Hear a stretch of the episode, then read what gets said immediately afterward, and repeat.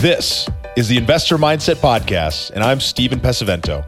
And for as long as I can remember, I've been obsessed with understanding how we can think better, how we can be better, and how we can do better. And each episode, we explore lessons on motivation and mindset from the most successful real estate investors and entrepreneurs in the nation. You guys are in store for an incredible interview. I can't even tell you enough. This is a really good one. So, real quick, a little housekeeping before we do jump into it. Make sure you hit that subscribe button, drop a review on iTunes. It does the world for us. And go join us at the Insider Club uh, by going to theinvestormindset.com. Hear about the awesome things that we're doing behind the scenes that are going to be really helping grow this community and do amazing things. So, if you're loving what we're doing, please pay us back, pay it forward, drop a review and share it with a friend. Help us reach more people and make a big impact in the world. So let's get into this one. It's going to be a good one, guys. All right, guys, welcome back to the Investor Mindset podcast. Really excited to be here with Kirk Chisholm. How you doing, Kirk? Doing great. How you doing? I am doing well. Kirk is a wealth manager and principal at the Innovative Advisory Group and he advises clients on anything that affects them financially, including financial planning, risk management, and portfolio management. He's host of the Money Tree podcast, which is huge, bringing knowledge from the top investors from all fields and dives deep into the nuts and bolts and the details. Welcome to the show, Kirk. Yeah, thanks for having me on. This is exciting. Yeah, it's exciting to have you here. You've obviously had a lot of success in your job and in what you do as your career. Uh, but why don't we take a look back? What events or influences from your childhood shaped who you are today? Yeah, that's a that's a great question. I think um, you know a lot of us have challenges growing up, and I think anybody who has a unchallenged childhood probably didn't really live. um, but you know, I, I, know growing up, certainly it was. Um, I was always kind of pushed to to do better. You know, I played sports and it was competitive, and um, when I started in this industry, certainly it was the same way. It was very competitive. And, um, you know, I think a lot of the habits as a child were kind of built into how I operate today. And, you know, I've made a lot of changes over the years to myself and kind of how I go about things as I've learned about myself and, and how better to to do things. So I think that that's been a huge part of how I've grown as a person is just kind of the way I look at things and always looking for kind of a growth mindset versus more of a fixed mindset. Absolutely. I think some of those challenges that you deal with early in life and throughout life is really what shapes who you are. And so if you think about some of those from your childhood or early childhood, what were some of those challenges? Well, one of the challenges, a huge challenge that I had, which back at the time wasn't really acknowledged, was I had uh, food issues, and um, people uh-huh. call them food allergies now. But um, back then, I told my allergist, my doctor, I was like, "Yeah, I think I'm allergic to foods," and he says, "Oh, that's all in your head." said that oh, doesn't wow. exist; it's all in your head. So I, I, have I had kind of a low opinion of doctors going forward after that, but um, you know, but I, I, knew that I was having some issues and I didn't know what they were. And back then, the knowledge wasn't widely dispersed as is now with the internet. Yeah. But um, you know, it's really hard to operate as you know and grow and go to school and and really kind of um, work in challenging environments when you're working with like one arm or one leg tied behind your back. And for me, food allergies were that. You know, it used to give me brain fog, which you know some people have mm-hmm. learning disabilities. Um, I would I wouldn't characterize this as a learning disability, but it acted the same way. You know, when you yeah. have to read something five times and you can't remember what you just read, or trying to memorize something and it just doesn't sink in. But then other days you can look at something once to remember everything. Like it was just all over yeah. the map. So it was really hard to. Um, there was no. There was no like um, equilibrium for me. It was either highs or mm-hmm. lows, and trying to trying to do what I could to to succeed was really challenging. But that helped me build character. Um, in that I knew that my life was going to be challenging and I had to work harder than everybody else just to keep up.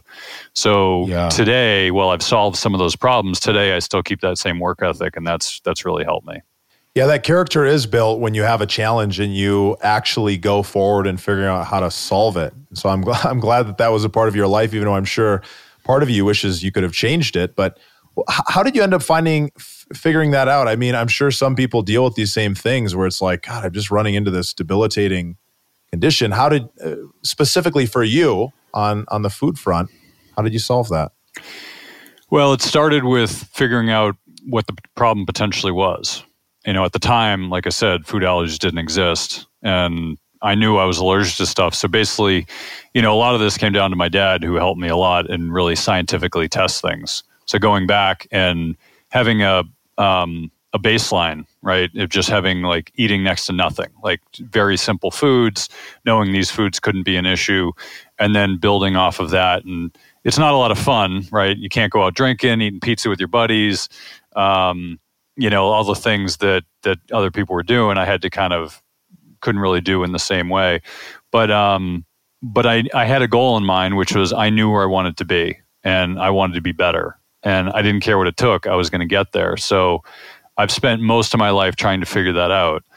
And it wasn't until recently that my my son was diagnosed with uh, celiac that I figured out what my mm-hmm. problems were. So it's been forty some odd years of of you know operating at half speed because I didn't realize I was allergic to gluten.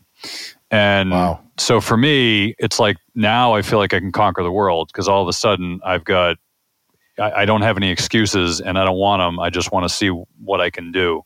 And you know, I've I want to see how many people I can help out there because I know that from my perspective, I've worked my tail off to get where I am. And I know I could even do better now that I'm kind of freed from that shackle. But at the same time, I also realize like I want to help other people succeed as well because I realize that they may not have the same challenge as me, but they have their own challenges. And from my perspective, I want to do what I can to help them overcome those challenges. Wow. It's like your your dad created his own whole 30 diet, the most simplified version, and then let's let's eat super clean and then kind of layer things back in until you figured out what was doing it. Yeah, wow. more or less. I mean, there's a, I guess there's an autoimmune protocol that some people use. It's basically this basic diet of vegetables and like meat, and that was pretty much it. so, wow. try living off um, asparagus, broccoli, cauliflower, turkey, and uh, steak and eggs. That was pretty much all I ate they call that the slow carb diet. Tim Ferriss. They've just rebranded it. I ate like that for a couple years, and it was fun. It was nice to have some rules, but sure, it's nice to eat whatever the heck you want. Yes, it is. But uh, on on the career front, tell us a little bit about what you do. Where do you spend a good portion of your time in your work? So yeah, my career has actually changed a lot over the years because you know I've been doing this for close to 20 years. And when I started, it was, I was still in that kind of survival mindset where when I started, I started at PaineWebber and right out of college. So it was pretty much hit mm-hmm. the quotas or hit the streets was the attitude. And I was not going to get fired my first job. So I worked my tail off seven days a week, you know, 12, 18 hour days, whatever it took to, to figure it out. And I didn't have a mentor. There was nobody to mentor me. It was just hey, here's a phone book and a desk and a phone, figure it out, make us some money. And, you know, I spent a lot of years doing that and I got burnt out and um, it was challenging. It was really hard. And with the other, you know, challenge that I had with the food, it made it even harder because I saw other people making it. I'm like, why am I not getting this? And mm-hmm. then, but I didn't care. I was going to work as hard as it took to get there. And over the years, you kind of get, I came into the industry wanting to help people and wanting to help mm-hmm. teach them to invest better and to help make their lives better. And pretty much the broker dealer industry beat that out of me because it was focused on numbers, hitting quotas.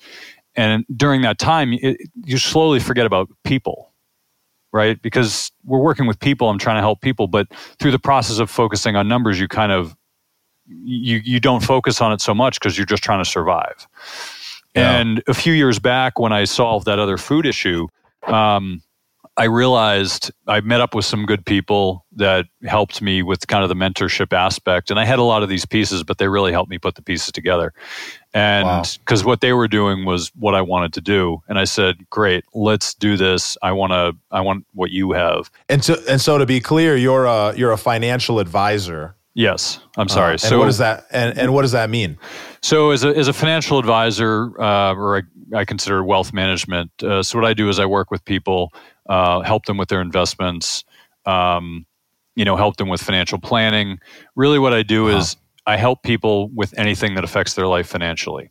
So whether it's mm-hmm. tax planning or estate planning, I don't actually do the taxes or the estate mm-hmm. and legal work. but I help with the mm-hmm. planning aspects. So I work with people in more of a holistic standpoint. Most people in my industry work from a um, the standpoint of like I'm going to invest your assets and I'll take care of you. I look at it as I'm going to make your life better. Now that mm-hmm. may in some ways be financial related, some ways it might be other, but um, there's an emotional side of money which my industry mm-hmm. doesn't address. And that's the mm-hmm. part that means the most to people. And that's the part that I really focus on with clients is making their lives better in other areas, whether it's getting ready to retire, uh, getting married or divorced, having a child, like all these life events are not just financial events, but they're also emotional events.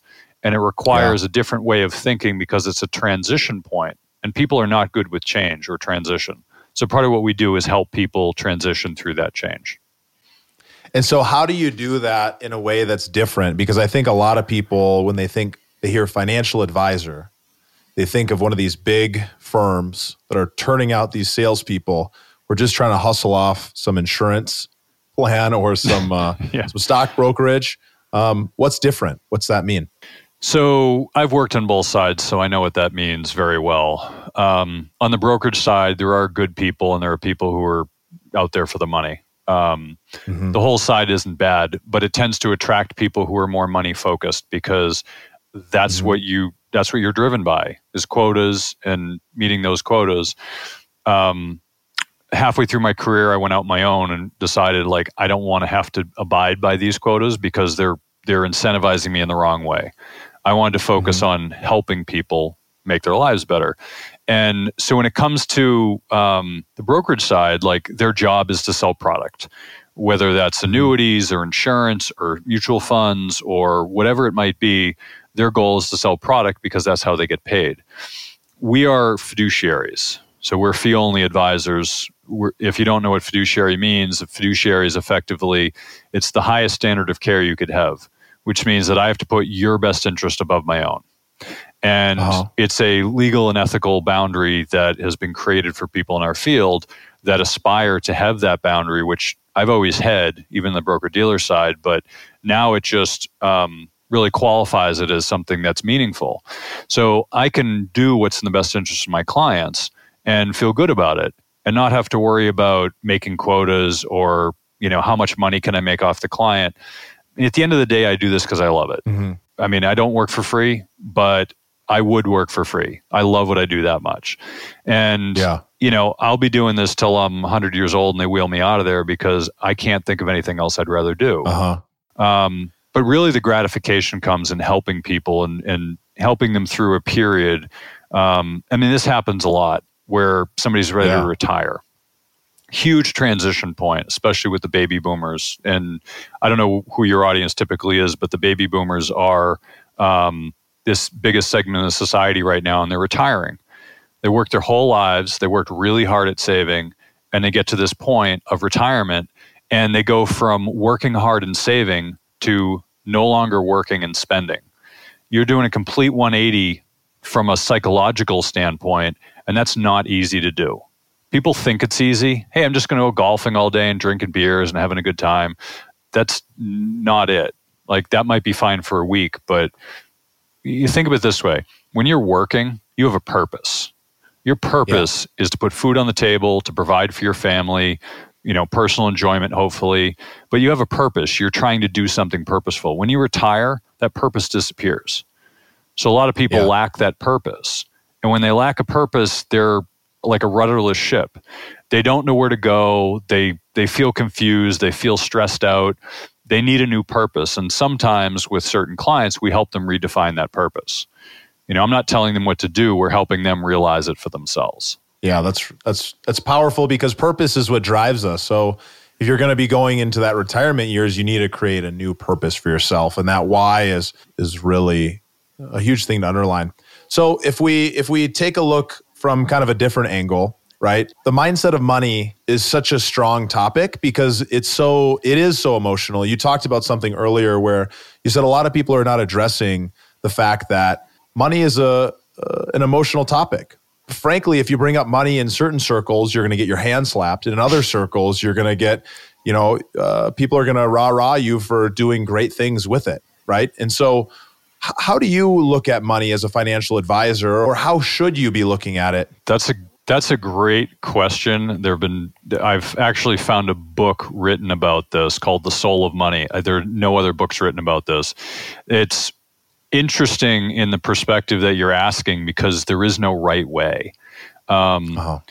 People like part of my job is not to tell people you need to look at money this way because everyone's different right? Your situation's different, your goals are different. So, you know, looking at it from the perspective of you've got hundred thousand dollars and you're and you're you know 35 years old versus somebody who's got 50 million dollars and 35 years old, those are very different perspectives on money, and yeah. they should be different. You know, the, the the challenges people have are different, and the way that they should look at it is different. So I don't know that there's a single way to look at it, but what's more meaningful is like, what does money mean to you? Like, what are the mm-hmm. um, the underpinnings of the, your relationship with money? So, like, when you grew up, I mean, I'm in Boston, so we get a bunch of Yankees here who never talk about money, right? We can't, we can't. Money's yeah. like that's like the worst thing you could talk about. You could talk about your health, you talk about politics, but don't talk about money. It's it's an off off topic, but um, you know, but when we look at money, like some people like for instance when i was growing up like you know i'm i'm a scot and we were very thrifty with money. And you know my my father always taught me to to save money and look at it as save money for rainy day. You know he grew up in the great depression. That's that's his money background. He never had money because of the great depression nobody did. I didn't grow up in the great depression but i grew up with that as as a um, as a principle taught in you know beaten to my head over the years of you know you don't you don't spend money you save it for a rainy day so yeah. that's my money background and i tend to be very value oriented with clients so i uh-huh. focus on buying stuff cheap and not buying overpriced things and that's the underpinning for me i'm also very risk management conscious so i mm-hmm. focus mm-hmm. on risk management first my my number one goal is don't lose your money Number two is pay attention to rule number one. That's the way it's a Warren Buffett quote. Yeah, Warren Buffett. But really, if you do that right, the performance takes care of itself. So that's how I look at it. But other people don't have to look at it the way I look at it. So, you know, if I'm working with a client who who wants to, you know, make 50% returns a year, I'll say I'm not a good fit for you because that's not how I yeah. look at things. Does that make sense? So I, yeah, no, it it absolutely makes sense from like a return perspective and from a understanding how to get to your your perspective on money. I guess what I meant by that question was I feel like when you bring up money, there's kind of like the way wealthy people talk about money. There's the way middle class people talk about money, and it's it's not a, a hard fast rule, but it's kind of there's like a fear around money in certain circles where you're not really like allowed to talk about it. You can't really talk about what you're doing or what it's doing for you. Um, from a financial services world, like, do you run into that, and how do you overcome that when you're working with your clients, where they they don't even want to share anything with anybody when it comes to that topic? Um, I, I find my clients always share with me. I don't. I mean, that's just part of a necessity. I mean, there's um, they have to share with you. Yeah, I mean, there's there's necessary job, right? things, and then there's and then there's important things sharing the financial information is necessary. It's not important, but it's necessary. The important stuff is like, you know, what's important to them, you know, like their family, their friends, their hobbies, stuff like that. But from from that perspective, you make a great point because um, there's a few things going on. If you talk to somebody who's got, you know, five hundred thousand dollars, or you talk to somebody who's got fifty million dollars, they're going to look at money the same way. When you, if you say like, you know, if you had, how much would you need to feel comfortable? Generally, people would be like, well, if I had 30% more, I'd feel better. I'd feel like I'm all set. No matter how yeah. much money they have, they always feel like if I only had 30% more, I'd, I, would i would be, I'd be all set. And I think about it, you talk to people worth, you know, 50, 100 million dollars and they're saying that, like, what is going on in their head that makes them realize that they're not okay with 100 million dollars? Like, why do they need uh-huh. 30% more? and in some ways it's a, it's a human psychology condition we always feel like we need more and to grow to to be all set but at the end of the day like if you're worth 50 million dollars you don't have to work again um, yeah. maybe you feel like you do and maybe you need to from a purpose perspective but from a monetary perspective you don't but you know there's segments of society with different um, net worths that actually view money very differently. So we call like the mass affluent. They feel like, you know, like I need to work hard, I need to save, and I need to, you know, do something good with this money. And they work so hard that they forget that they saved all this money and then they don't actually benefit from it. You know, like if you uh-huh. save $2 million and you never use it, what's the point of saving $2 million? Right? You need to enjoy yeah. it when you retire. Somebody who's worth, you know, I don't know, 20, 50 million dollars, their challenges are different because no longer is money the same meaning as it is for probably you and me, right? And mm-hmm. a lot of them get disconnected from society because they don't relate in the same way. I mean, if you had like a $100 million and somebody says, hey, uh, you know, I want to throw this party. I, I you know, I, I want to throw this party for my uh, for my spouse. It's our 20th anniversary, you know, and they're like, oh, yeah, here's here's 20 grand here. You know, why don't, you, why don't you take care of it? And they might look at it as like, I'm honestly trying to help you out because I really yeah. like you as a person. And the other person's looking at you like, what are you, an a hole? Like, you're trying to buy me off? Like, it's, we all have different perspectives on it. And, and what's important is to understand it's kind of this understanding of mindfulness of understanding the lens that the other person is looking through right? Because the mm-hmm. other person me knowing this helps me be empathetic to these people when i'm talking with them. Because they're challenged they really they're good people but they don't know how to interact with people because their their monetary system is different so you might look at a bill, you're eating at a restaurant and you're splitting the check, right? You'd be like, oh, okay. Yeah. A rich person might say, I'll, I'll take care of that. Don't worry about it. And you're like, no, no, no. We're going to split it because we're equal. And that's how most people look at it, right? So, it, but even that $20,000 reference is really just, it's kind of the equivalent of me being like, hey, I'll, I'll take care of lunch for you. Don't worry about it. I'm happy to. And it's like not a big deal, but to the person receiving it, because they're not in, in the same mindset, it, it is. Um, so you've obviously you've kind of hit your stride. Let's look back. Talk to me about what it took for you to get here um, and what challenges you ran into along the way. So I basically spent 18 of my 20 years of my career doing the same thing over and over again, trying to make it work, and it didn't. I mean, it worked. Yeah. I mean, I survived, but I wasn't. I wouldn't say I had a thriving practice because I just couldn't figure out that like little that little magic piece that made it all fit. Like I had the knowledge, you know, I, I, I, liked working with people. I wanted to help people, but I didn't really understand how I could help people in a meaningful way. And um, you know, I think it was it was a few years ago when I was I was talking to a few other advisors where we were having these conversations, and they really kind of eh, there were it wasn't one conversation, many many conversations, but they kind of helped me mm-hmm. understand like I need to look at it differently. I need to view clients in the way that I originally wanted to look at them, which was I wanted to help them. And instead of focusing on the money, I was focusing on the people. And when I started doing that, that really changed the world for me because I started just focusing on them and helping them. And the other parts were the easy parts because I'd been doing this for years. So I knew what I was doing. But it wasn't resonating with the clients in the first 18 years. Now I have a strong resonance with clients because I understand them because I have this experience. I just didn't know how to relay it to them. And now when I have these conversations, they're meaningful to them. I, am able to make that change for them in their life that they need. And so for me, that helps. Like that makes that makes my life gratifying. It makes it gives me that purpose. So I have like five times as much energy now because I'm helping people as opposed to just grinding out numbers, which you know, if you talk to any tax preparer, he'll tell you like it's just like monotony. so what it sounds like what it really changed for you is you started focusing on the people and everything clicked. Why do you think that changed? What made it click for you? So, I mean, there's a lot of pieces to this. So, in one way, I've kind of have a different perspective on my industry, um, which has changed drastically over the last 20 years, and I've been knowledgeable about that, but I've seen it from kind of a different lens.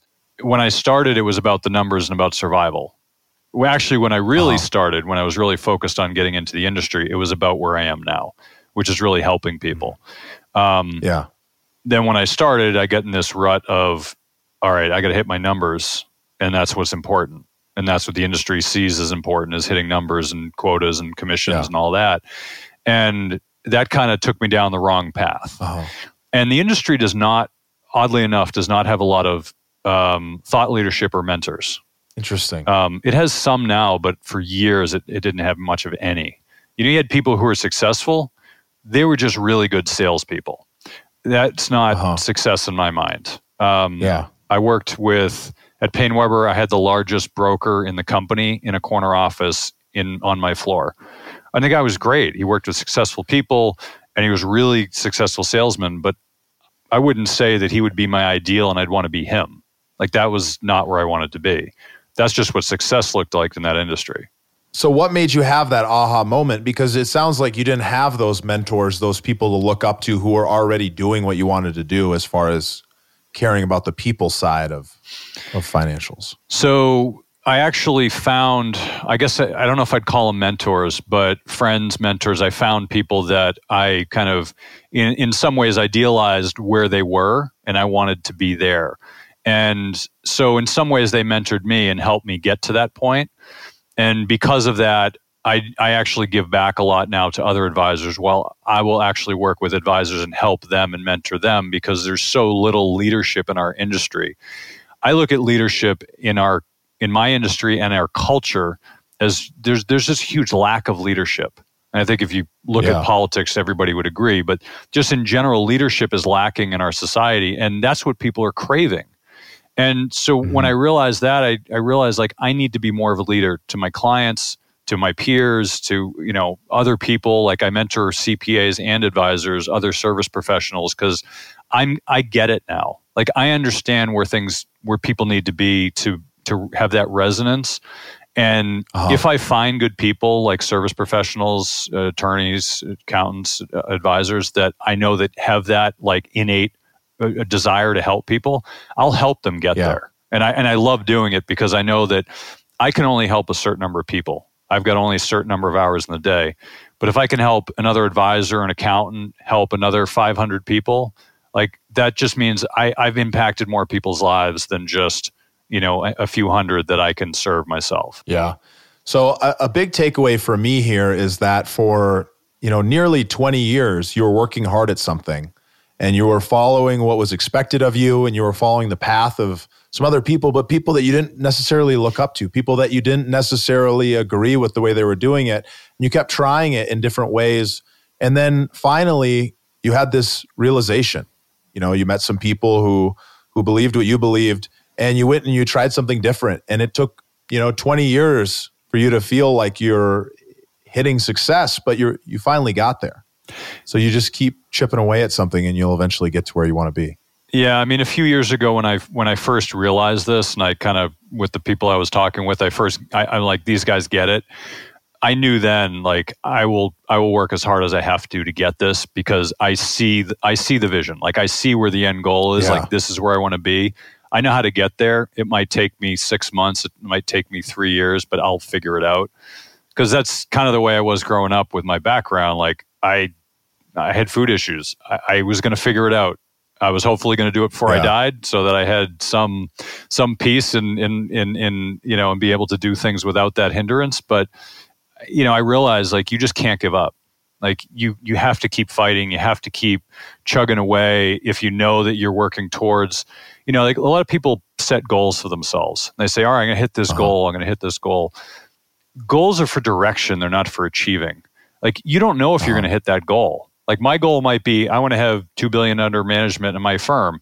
Well, I may not get there. I may go in a different direction, but I know that that's the direction generally I want to go.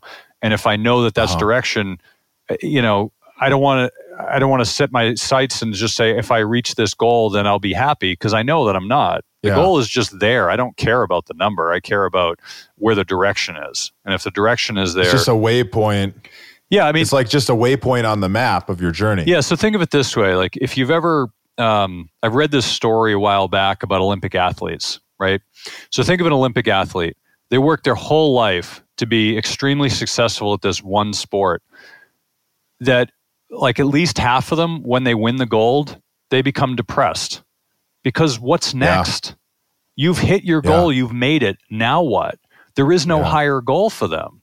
So mm-hmm. of course they become depressed because their goal is achieved. Now they yeah. need a new goal, but there's nothing meaningful in their in their you know maybe winning two gold medals, but that doesn't have the same impact. Um, and you know, in some cases, what drives people is not what they think drives them. So that's why a uh-huh. lot of these athletes, like you know, team sports are better because there's a camaraderie and a social element that makes it, you know, um, different. But the solo sports, a lot of the solo sports, Olympic athletes become depressed because of that. It's it's really kind of a interesting uh, side note. Yeah, I mean, at the end of the day, that that is what it comes down to. Is you have to have a purpose. You have to have a vision. You have to have a reason to be doing anything. And if you get to the end of that journey, you need to set a new a new place that you're going to be working towards. Yes, which is sad because they work so hard yeah. and then they hit a goal and then they have no more goals to hit. Yeah. They, they, can't even make one up that's reasonable because they've achieved the highest level that they can hit. Whereas team sports is a little different. So that actually makes it easier, you know, if you're in a team sport, because at the end of the day, you still have your friends, your peers that you went through these trials and tribulations with. And you've got that, you know, it's like, you know, soldiers, and they're in the foxhole together. They'll always have that. You know, as bad as it was, they went through it together and that bonding yeah. experience. But if you go through it alone, you don't have that bonding experience that we as human beings need. Um, so that has a big, big role to it. But, you know, I think having a social element a part of your personal progress is important for a lot of people. Um, I know that's one of the reasons why I give back because I want to help other people. And for me, that's more gratifying than just my own success because my own success is great, but that has limitations. I achieve my goals, then what? So now I look at it and say, how can I help more people achieve their goals? That's a greater goal to hit and a harder one to hit but at least i know i'm making an impact and you you know you create these relationships that are um, long lasting absolutely. And that's fuel because that's a really clear uh, a clear why a clear purpose that will drive you but then you also have that social aspect because you're giving right. back and you're contributing. So on a different note what are some of your keystone habits kirk? What are some of the things you do on a daily or weekly basis that make a big impact in your life? That's a great question my habits have changed a lot since I've kind of rediscovered myself from the solving the food issue. I've kind of had to re, uh, redesign myself from scratch.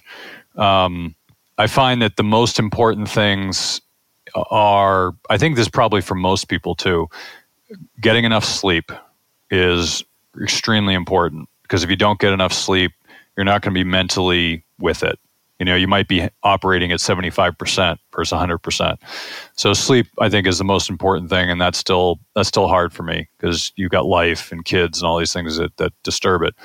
So that's important. Um, another important thing is eating right especially for me with my food issues but i think for everybody else it's the same because food interacts with people differently. If you eat too much of it you might feel tired and you might be you know not having enough energy or eating the wrong kind of food or whatever it is. So i think food is also a keystone habit. It's not as much fun. Can't go out and party as much as i used to but if i want to be effective in what i do that's really important.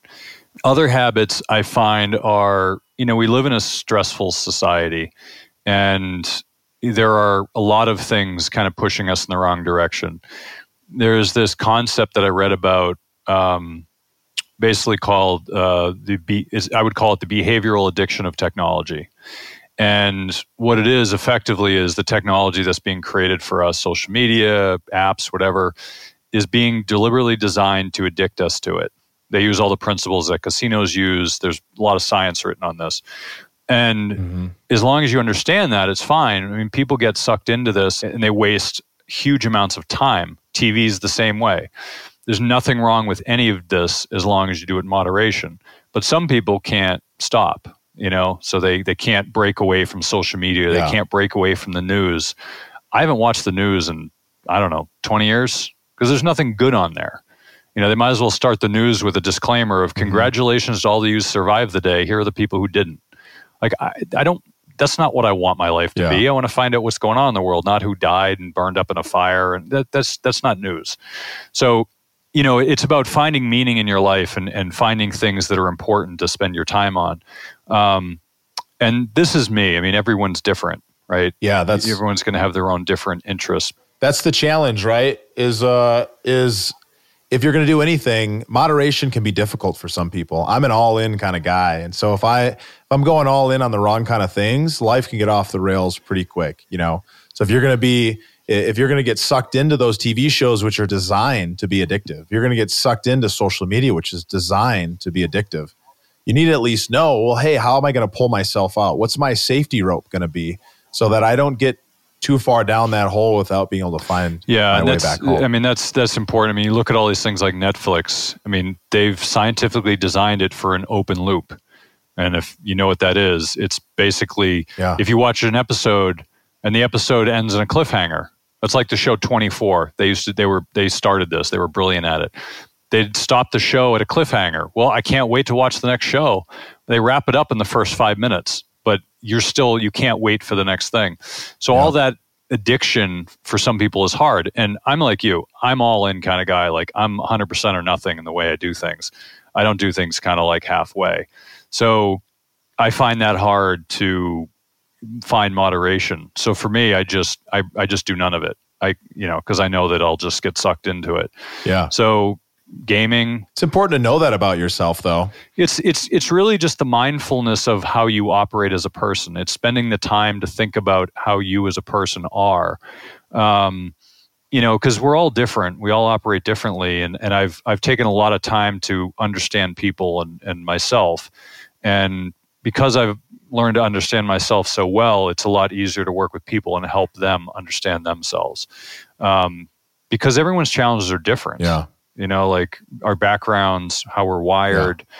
So i think really what's important is just kind of having that understanding that like if you can either be in a fixed mindset or a growth mindset. A growth mindset is you're always trying to improve and better yourself. A fixed mindset is things are what they are and they're not going to change. And we can be growth Yeah. and fixed about different things I like you know that. it's not binary one or the other but it's important to understand that those are different mindsets that people need to to comprehend and where they are if they want to grow Yeah, absolutely. Well, we've made it to uh, one of my favorite parts of the show, the growth rapid fire questions, which uh, the questions are quick, but the answers don't need to be. So, Kirk, what's what's a book that's impacted your life the most, or one that you're excited about right now? Ooh, that's a tough one. I read a lot. Probably one of the more impactful ones for me, we were getting down that rabbit hole of the technological addiction of society, is um, Irresistible by Adam Alter. That talks a lot about the science. It talks a lot about the, Okay. you know, the the addiction part. Like it's it was fascinating to me to understand that. I read a lot about personal improvement, so um, there have been a lot of good books talking about leadership. There was a good one written by um, Jocko Willink about leadership that I thought was fantastic. Uh, I think it was called Extreme Ownership. Yeah, extreme Yeah, love extreme that book. ownership. That one's a great book. It's a really good I just finished reading Tim Ferriss's Four Hour Body, and I know it says use it as a reference guide. I read it cover to cover. yeah, that's a that's a big one to read cover to cover. yeah, I got through like half of it in a weekend. I was just like, this is awesome stuff. It doesn't all apply, but I found it Yeah. fascinating. And just things like I think you'd mentioned earlier about emotional intelligence, um, you know, things like that. It, it's really just kind of finding books that are going to open my mind to thinking differently about things. And And I love the way you think about that. I think that's really powerful. So, on a different note, from a purpose standpoint, why do you do what you do? I do what I do. That's changed over the years. Right now, is because I want to help people and impact more lives. I just want to, you know, help people make help make people's lives better because that's really the bare essence of what I'm trying to do. I like that. From an inspiration perspective, who are some of your mentors and how did they influence your career? It's funny we are talking about this earlier. I don't actually have mentors, and this question always comes up: like, who are your mentors and inspirations? I would say that I don't have any one. Well, maybe one, but from a different perspective. I- don't take one person say this person is the ideal. I pull the best of a lot of, Of different course. people and say, you know, this person is really good at this, Mhm. but maybe not at these other things. So I'm going to pull from here. I'm going to pull from here. I'd say the only person that I really kind of aspire to be like was my dad, who, you know, has a very strong character and helped me Mhm. through a lot of challenges in my life. And, you know, I, my inspiration is to be a parent like he was. And that's kind of a personal goal I have is to be as good of a parent as he was. because I think parenting's hard. It's probably the biggest challenge in my life, and I don't know if you ever really solve that challenge, Yeah. but it's um, you know, I think that's probably the closest to an inspiration that I have. I, I could imagine. And uh, finally, what drives you to live your best life every day? Um, I think you know each one of us are driven by different things. My one of my big strong drivers is challenge, is overcoming challenge because I've had so much of it that that is now the underpinning of of what makes me happy. So I've thought a lot about um, happiness, right? Like what is happiness? Some people think of happiness as the the end goal. It's achieving a goal, but once you achieve that goal, that's short lived. I look at happiness as the journey to achieve that goal like the you know the, the trials and tribulations for me that's happiness it's it's striving to be your best self that is that is I've, I've read this from another a few other people too and i think that's probably as close to a definition as i would find That's a powerful frame because then no matter where you're at along the journey, you can be happy because you're choosing to be. You're recognizing that that's a choice. So this is a really great conversation. Um, really a pleasure to have you on, Kirk. Where can people find out more about you or get in touch? yeah so you can find me in all the usual social media outlets i'm not hard to find but you can you can find me at my website which is innovativewealth.com that's where our wealth management company is. Uh, you can find more about me and what i do there I'm also the host of the Money Tree Investing Podcast, which is moneytreepodcast.com. We talk a lot about finance. We talk a lot about mindset and other things, which why I've really enjoyed this conversation because I think this is kind of right up my alley. And certainly we're going to have you you're on our show as well, Steve. So this will be this will be a lot of fun. But yeah, you can find me at either one of those places or all the usual social media outlets. Awesome. Well, it was a pleasure to have you on. It was really a pleasure to kind of dive into a little bit more about your mindset and how you think about money. And uh, look forward to another conversation. Great. Can't wait. Thank you for listening to the Investor Mindset Podcast. If you like what you heard, make sure to rate, review, subscribe, and share it with a friend. Head over to theinvestormindset.com to join the Insider Club, where we share tools and strategies from the top investors and entrepreneurs on how to take it to the next level.